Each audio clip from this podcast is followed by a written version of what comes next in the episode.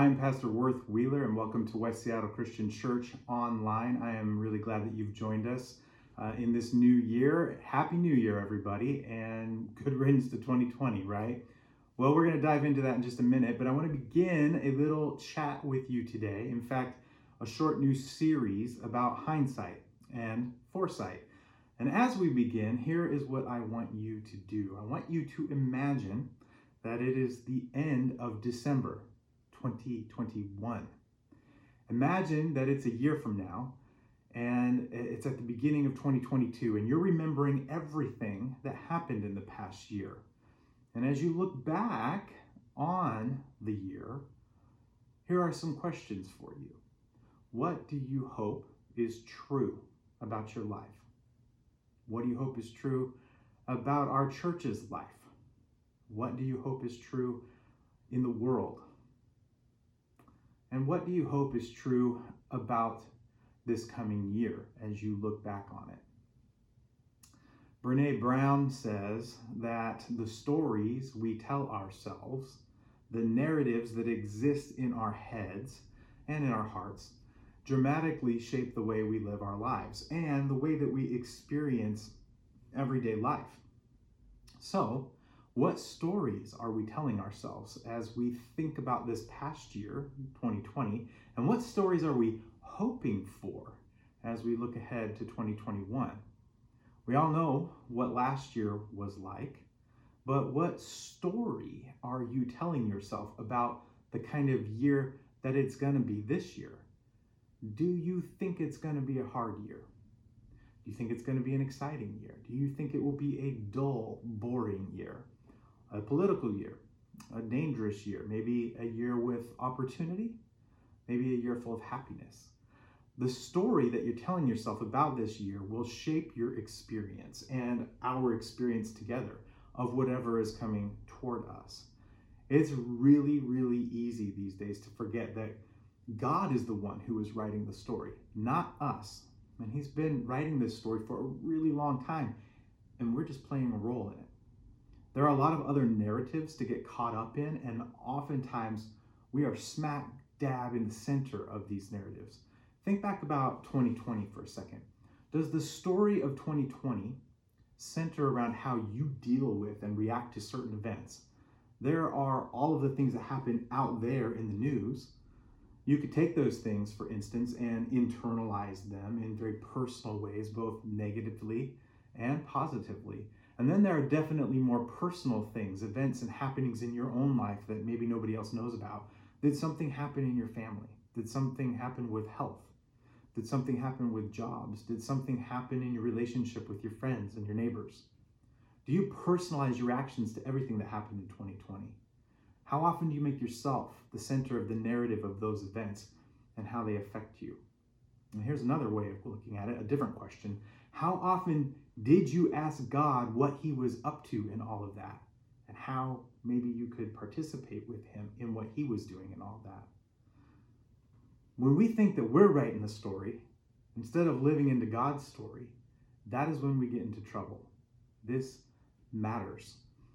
If we can see ourselves as participants in God's story, it will totally and dramatically change your experience of this upcoming year. God and you will be a team in, heading into unknown territory to do something instead of just you by yourself waiting for life to happen to you. So, as West Seattle Christian Church, as the West Seattle Christian Church family, we want to begin the year by claiming the narrative of Scripture, especially the New Testament, as the story that we want to see and experience the whole rest of the year through. And I want to invite you to start your year this way. But we want that narrative of scripture to stay in front of us so that as we're experiencing whatever comes our way this year, that scripture is our primary lens through which we see our lives. And the question is, how do we let God's story shape our experience this year? I want to suggest we start by looking back because looking back, we can see God at work in ways that were hard to see in the moment. Hindsight is 2020, right? As they say. And the point of that expression is that you've come to some sort of profound realization about the past that will help you navigate your present and your future. Have any of you ever experienced something where you look back and you say, oh, Now I understand what God might have been doing in that particular time or space in my life, but I sure did not get it while I was going through it. I know I have. So as we look back in the narrative with hindsight, let's see how we can name what God has been doing and how that will help us this year. Let's illustrate it like this, if you permit me. How many of you have seen the new Star Wars series, Mandalorian? Now, I am a fan of Star Wars. Many of you know that, and some of you are like, "Oh man, here we come, here we go again." And I hear you, I feel you, uh, and I really feel you if Star Wars is not your thing. But I've watched all the Star Wars films many, many times. And yes, even all of the Clone Wars films and the Rebels series. And I've watched this story unfold. And now my kids are into it too. And we talk about it. Now, I've been there when someone who hasn't watched these films is seeing them for the first time. In fact, I've watched them with friends and family members who have no idea who Darth Vader is, or Princess Leia, or Lando Calrissian, or let alone a bunch of other secondary, more obscure characters, like, for instance, Grogu. Shout out to you, Darius. Uh, if you know anything about Star Wars and you go to watch The Mandalorian, you don't even know why. Maybe you, maybe you don't know anything about it and you don't know why Jedi's or Mandalorians are important. And so if some tiny little detail pops up in the narrative, like say a bad guy cutting his way out of a TIE fighter with a dark saber, and you watch me go, oh my gosh, oh my gosh, woo, what's going on? And you're probably like, what, what, what is going on? And, and you will have no clue as to why I'm so excited. The question is, why do these scenarios happen? How come you can walk into a Star Wars film and see a bunch of people dressed up like Star Wars characters wielding lightsabers and going crazy? And the reason is because you don't know the whole story. The deal is, why does this happen? How come you can walk into a theater and watch Star Wars and there's a bunch of people wearing costumes and wielding lightsabers, and when some little creature says some phrase that you can barely understand, everybody goes, oh. The reason is because you don't know the whole story. And here's the deal. Come here for a second. I want to tell you something. Here's, here's the secret. The same the same thing is true about the New Testament. Yeah. Now that's an awesome parallel, right? Here's the deal. When you start off in the New Testament in Matthew, it gives you this genealogy at the beginning, a really long list of names. You might go, I have no idea what any of these names mean. I can't even fathom why they would be important to the story. Plus, I can't even pronounce half the names. But as you look at it, you realize that Matthew is writing the next chapter of a very long story. He's writing like sequel 10 or 20 or maybe in a 100 or something like that. He's continuing a narrative that God has been writing for a very long time. In fact, first two words of Matthew's gospel in Greek are the same as the first two words that are used in the oldest Greek translation of the Old Testament book of Genesis. So in Greek, the same words used in Genesis 1 are the same words that Matthew uses in Matthew 1. And it doesn't make a whole lot of sense in English. It doesn't really translate well. But basically, he's saying this Genesis, Genesis. He's basically saying, look, I'm connecting this story, the first gospel account that helps us understand who Jesus is and why he matters. I'm connecting that story to the beginning of God's story in Genesis by saying Genesis, genealogy. And he's signaling to the Star Wars fans who have a clue look, I'm continuing this story from the one that came before. Matthew is trying to help us understand that what he's writing is a sequel to an origin story that started a long, long time ago. And since this is the beginning of this short series, that's where I want to leave it today. I want to leave you with that. Your assignment, if you choose to accept it, is to read Matthew chapter 1 before next week so that we can dive in a little bit deeper. And then you'll be able you'll be ready to do that. But before I go, I want to leave you with a short clip from the Bible Project that helps explain exactly what Matthew is up to in continuing the narrative that God has been telling for a really long time. By the way, many of you know that I'm a big fan of the Bible Project too. And you can find one of our Read the New Testament blog posts on the church website. If you don't know what that is, it's westseattlechristian.church. Then you can see our reading plan posts, which have several Bible Project videos embedded into them for you to watch. And I encourage you to do that. So until next time, this is Worth Wheeler for West Seattle Christian Church.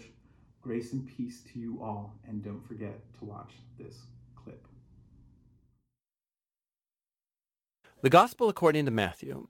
It's one of the earliest official accounts about Jesus of Nazareth, his life, his death, and his resurrection. The book itself is anonymous, but the earliest reliable tradition links it to Matthew the tax collector, who was one of the twelve apostles that Jesus appointed, and he actually appears within the book itself. For about 30 to 40 years, the apostles orally taught and passed on their eyewitness accounts about Jesus, along with his teachings that they had all memorized. And Matthew has then collected and arranged all these into this amazing tapestry and designed the book to highlight certain themes about Jesus. In this video, we're just going to cover the first half of the book. Specifically, Matthew wants to show how Jesus is the continuation and fulfillment of the whole biblical story about God and Israel. That Jesus is the Messiah from the line of David, that he is a new authoritative teacher like Moses, and not only that, Jesus is God with us, or in Hebrew, Emmanuel. And Matthew's designed this book with an introduction and then a conclusion, and these act like a frame around five clear sections right here in the center, each of which concludes with a long block of Jesus' teaching. Now, this design is very intentional and it's amazing. Just watch how this works. Chapters 1 through 3, they set the stage by attaching Jesus' story right onto the storyline of the Old Testament scriptures. So Matthew opens with a genealogy about Jesus that highlights how he is from the messianic line of the son of David, and he's a son of Abraham. That means he's going to bring God's blessing to all of the nations. After that, we get the famous story about Jesus' birth and how all of the events fulfilled the Old Testament prophetic promises that the nations would come and honor the Messiah, that the Messiah would be born in Bethlehem, but even more than that, Jesus' conception by the Holy Spirit, his name Emmanuel, all these work together to show that Jesus is no mere human. He is God with us, God become human.